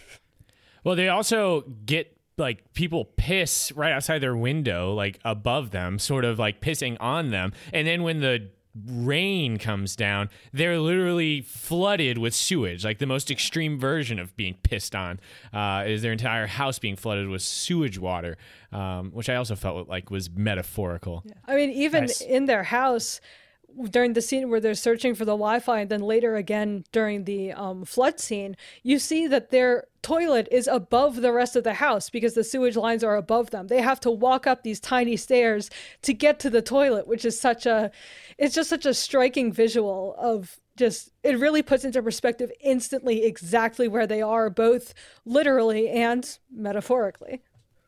Cool. All right, what's our next one? All right. My next quote is from Ki-jung, and it's the day after she sort of infiltrates the family herself. I Googled art therapy and ad-libbed the rest. Then suddenly she's weeping. Crazy bitch. I couldn't believe it. And this really was a wonderful comedic moment that sort of peels the curtain back and alleviates any doubts that you have that, oh, maybe she does know about this stuff, or like... She had me fooled. Yeah. But how did she know about the first grade thing, right? That, I think, was just a dumb guess. I think a lot of times you'll see, like, con artists and people, like, you know, like horoscopes and fortune tellers, they'll say stuff that's just vague enough that if it applies, it'll hit hard. But if it doesn't apply, you can just overlook it. Because if she had said no, then she could have made something else up. Well, I mean, at the same time, it did look like she had some sort of impact on young Da-song, who true. Had earlier been totally wild and crazy. But once she tells him to go back to his room, he like bows to her and then goes off very calmly. So maybe he somehow revealed that to her. That is also a possibility. So I think that maybe she was just really good at what she was doing, as well as kind of bullshitting. Yeah. Well, both of those things could be true. So, yep. All right. You got another one, B? Yeah. So this next quote is sort of in my opinion, this is one of the standout quotes of the entire movie. She's so naive and nice. She's rich, but still nice. Not rich, but still nice. Nice because she's rich. You know, hell, if I had all this money, I'd be nice too. And then, of course, this is the scene where they're all getting absolutely plastered in the Park's living room, and they're sort of having a debate. The first segment of that quote is from Ki-taek the father. The second is from Chung-suk the mother. Yeah, I also really like this quote, and I think it's something we've already touched on before. But it's a direct reference to how being nice is a luxury, right? Yeah. Where you can afford to be a nice person if you can literally afford it. If you have to scrape and clamor and kill and poison people to get to survive, then being nice is not really one of the things you can afford to be. Yeah, there's another line shortly after that I didn't put down as an exact quote, but she says something along the lines of, rich people, money is like an iron. It gets rid of all the wrinkles and creases and faults of someone, and they're just pristine, and like just it gets all the wrinkles out. They're just they don't have any baggage. And so I think that that's also very relevant. I felt like that couch was almost like a therapist's couch, because both families take their turn laying on that couch or sitting near the couch and talking about the other. When in this case, it's the Kim family talking about rich people, and then later on, or not that much later on, it's the Park family talking about poor people. What a striking scene that is. You're right. Yeah, very striking. There's just another one where I'm like, yes, another movie I didn't watch with my parents. Good choice.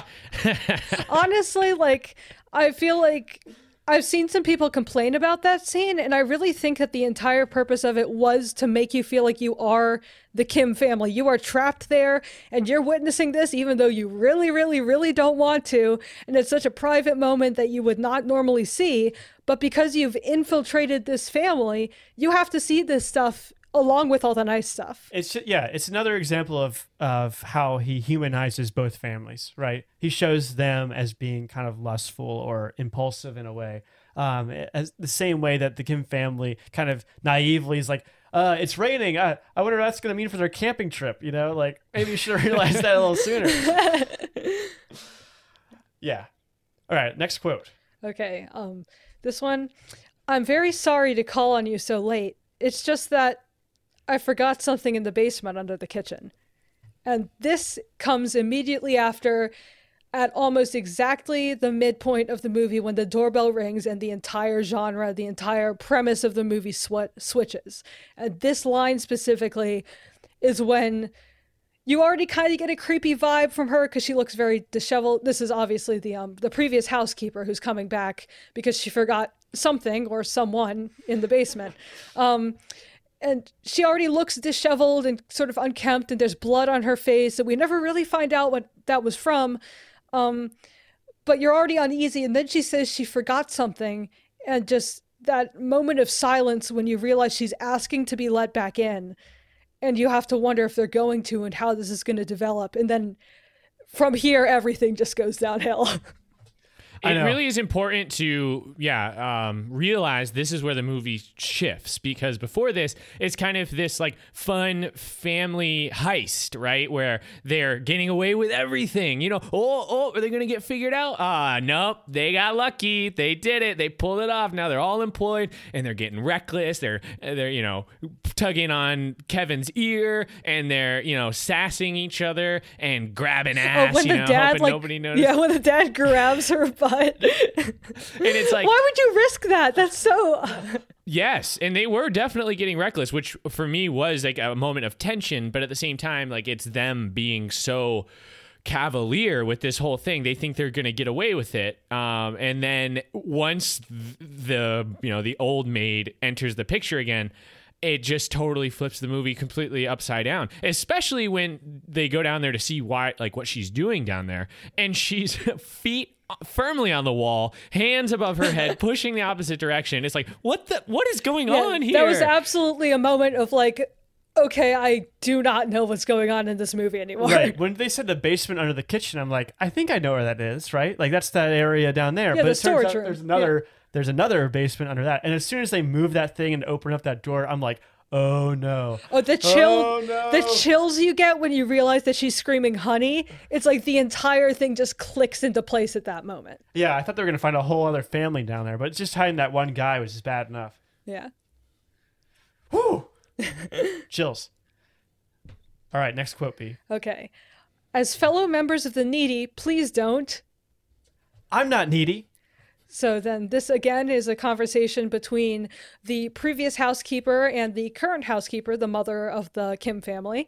And this ties right back into the whole class solidarity issue of there is no working together. There is no, like as soon as one of them has a slight leg up, as soon as one of them isn't literally constantly in a basement, they think they're better than the other one and that they don't need to help them to keep going forward. Oh yeah, well, I mean, it makes sense that she tries to get rid of them, right? Because if she tries to feed that guy or reveals that she knew about this and didn't tell them, it jeopardizes everything that family has worked for. Yeah. And to have them, and then for that the whole switch when it's revealed that actually right they had conned the entire family. Entire Park family, right? Suddenly it's like in her best interest, the previous housekeeper's best interest, to get rid of them. Yeah. So yeah, it's exactly right. Like there's no working together here. They have every incentive basically to turn on each other, which is probably one of the reasons why, the rich just keep getting richer basically. Yeah. Another sort of cultural note that I want to make here is that the word "unny" means it's typically means like sis or older sister. It's used as like an honorific for a woman who is older than you in sort of an endearing way. And so that's it, the translation of it in the subtitles is kind of clunky, but I don't think there was a better way to do it. When the previous housekeeper is saying like, oh sis, like we're both needy, please help me, it's really more of an honorific of her like showing like, oh I respect you, please be kind to me. And then when it switches and then the mother is saying like, oh sis, we can work together, she says, don't call me sis, you filthy bitch. It's like, yes, you are throwing it back in her face because she's trying to use the same deferential respect that you just denied her. I think the context really helps with that because I definitely understood what she meant by that. It was kind of like a bro or like a, I was thinking of the word, but I can't remember what it is. It does have a certain translation in English that's like a, hey, like we're on the same side, right? Like we're the same in a way. Yeah. But I think that definitely, I think the translation was kind of clunky, and I think it only, I think that the fact that I have some experience with Korean stuff because I listen to K-pop like helped me a little bit in understanding that. But I also don't fault the translator because, as you said earlier, they already did so much work making things more understandable for Americans and just non-Korean speakers.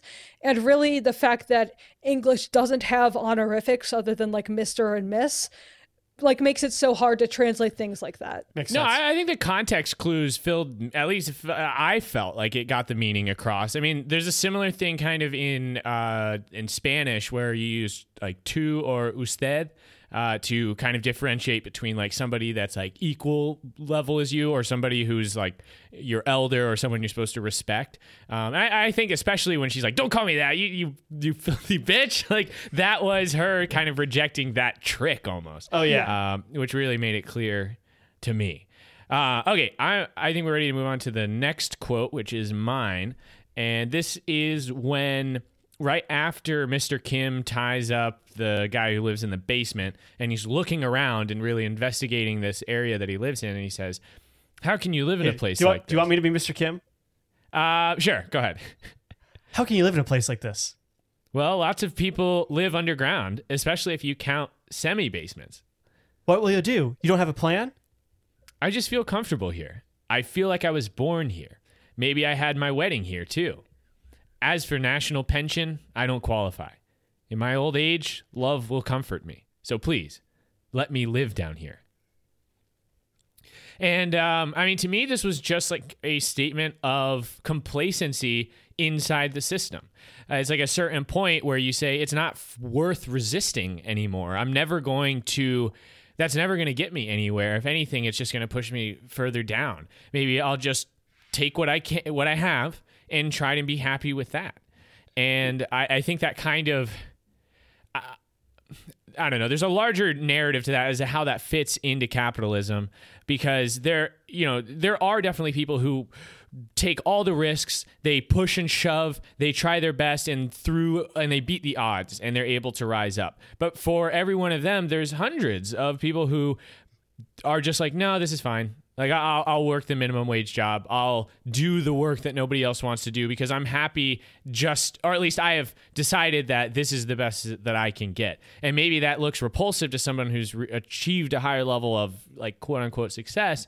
But I think there can be an argument made for appreciating what you have, as dismal as what this guy has is.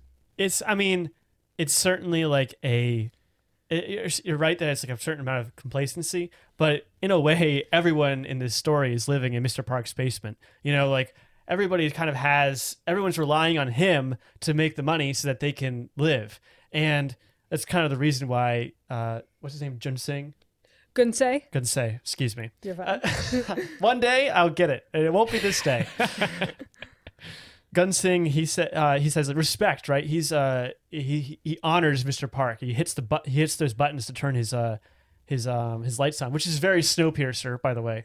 Yeah. In some ways it's like, oh, like you're judging me for living down here, but like this is the best it's gonna get. And honestly, you should be so lucky. Like I don't have to worry about my house flooding. Like I always know where the food's gonna come from. Like I don't have to worry as much as you guys do. You're right. It seems like repulsive, but when you look at it from his perspective, it's like, not a bad deal.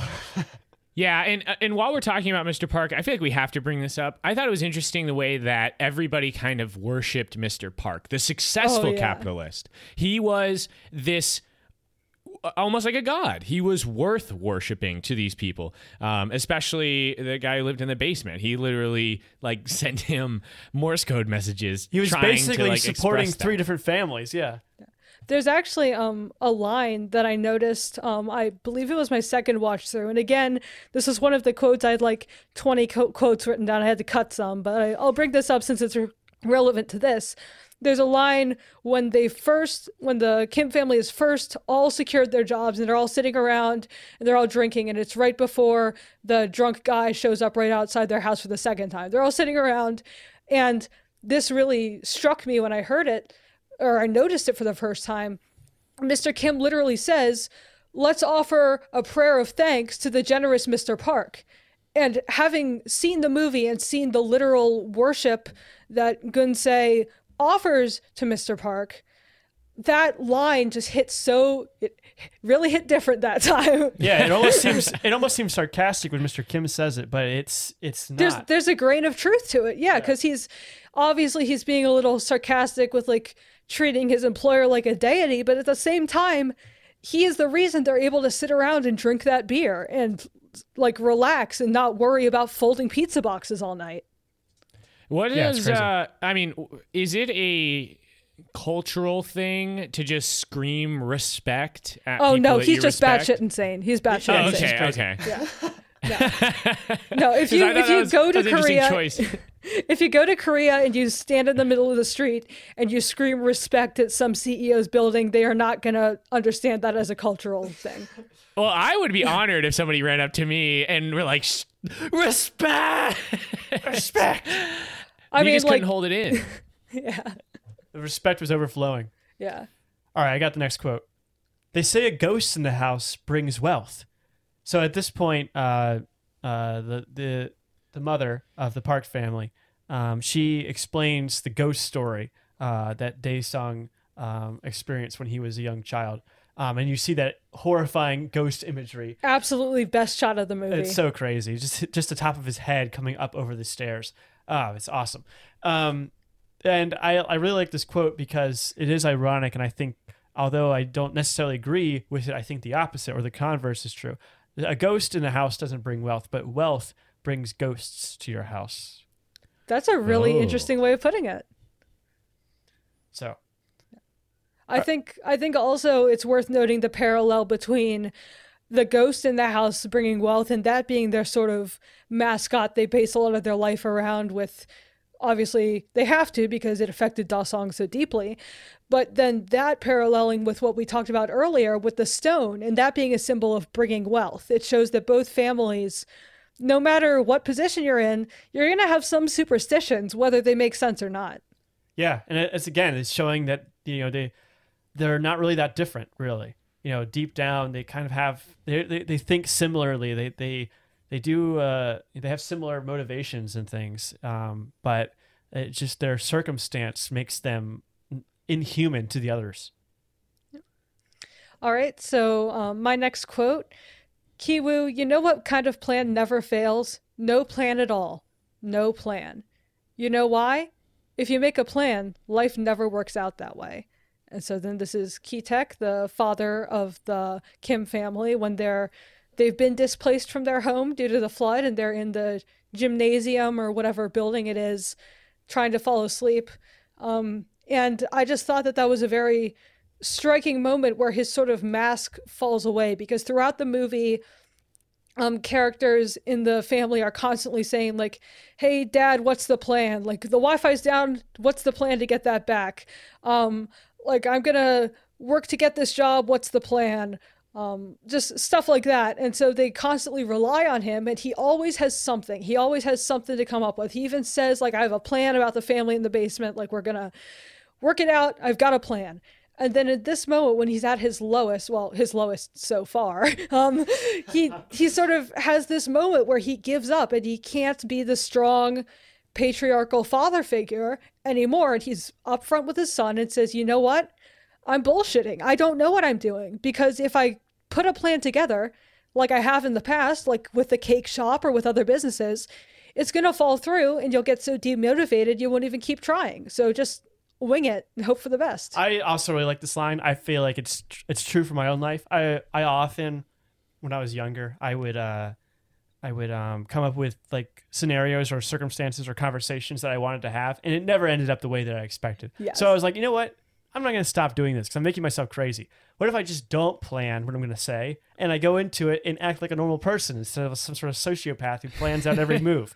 Like, so I identify with this, but I also really like your take about how it's at his lowest moment that he admits that like he's kind of winging it. He doesn't really know what's going on at all. So. Well, it's also a departure from, like you said, like who we know Mr. Kim to be throughout the film. I mean, one of his quickest schemes that we saw him conjure up was when they were fumigating the streets, and he's like, "No, leave the window open, free fumigation." Like, dang, dude, this what a schemer to take full advantage of the opportunity, like to choke so that he can get to free poison fumigation. His family. Yeah, yeah, and you, but the way that it's shot too. Is through the smoke and his family coughing, you see him determined. He's folding boxes. Yeah, he doesn't flinch. This is all part of the plan. Yeah. And to see him go from that to this point where he's like, what is even the point? It shows that's his arc, you know, to give up on this whole, really trying all the way until he gets to his opportunity to kill the god of capitalism, Mr. Park. You know, I kind of understood that reaction he had, his opportunity to, like, in the midst of this chaos, in the midst of losing his daughter, he's like, you know what? I'm going to do something that is pretty much impossible in this system. And as I'm going to kill one of the gods. I'm going to kill somebody who's other people worship for his ability to survive in this system, which, like, totally breaks the rules of, like, the society, the way that the society is structured. Yeah. It's depressing for sure. Yeah. Yeah, it is depressing, but it's also, I don't know, it's like, I don't know what the I'll word I'm looking for is, like. One day I'm going to kill Bill Gates too. And then I'll be the number one capitalist. No, it's not even that though. It's kind of like Elon Musk, system, watch out. I have to destroy it. Like not even destroy the whole system, but just to cause chaos, you know? He's worked hard to be a part of it. He's gotten so many different jobs. He's hustled, he's schemed. He's done everything to try to survive and to try to get ahead, and it doesn't matter. So why not just chop it off the head and, you know, whatever happens. I do think no plan. I agree with that. I do think also, though, that when he killed Mr. Park, it's important to note that what spurred that on was the repeated motif of plugging your nose at the smell of a poor person or something being unsanitary. So I think there is symbolism in him attacking the person who, like you said, represents capitalism, represents success in capitalism. But there's also something to be said for the fact that it also is, along with the no plan, just an animalistic base impulse of just, it's the straw that broke the camel's back. He's been putting up with this shit all the time, and it's only gotten worse today. And then finally, when there is lives on the line, this guy can't help himself but be rude and plug his nose. He can't even look past the fact that people are dying to just act normally. And again, that's not necessarily on Mr. Park. That's not something, I doubt he consciously was like, oh wow, this guy's clearly homeless, I'm gonna make a big show of pinching my nose so everyone knows that I don't like him. Like, it's just an instinct, but then it's also an instinctual reaction to just let that anger out that's been building up for this entire movie and most likely his entire life, with all the failed plans and all of the hardships he's gone through. It just all comes rushing out in that one moment. You brought that home, B. All right. I think it's time for us to move on to our next section. Joey, I believe you know what time it is. It is time for us to go a little deeper. Go ahead, B. Okay, so there's an amazing quote from an interview.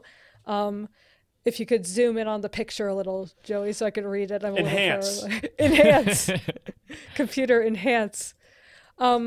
So this is an interview that Bong Joon-ho did, and he's also said a similar thing actually in an interview that was in the iTunes extras that came along with this movie, which I didn't realize at first. Wow. So I was pretty happy that I purchased the version of the movie that included that as well.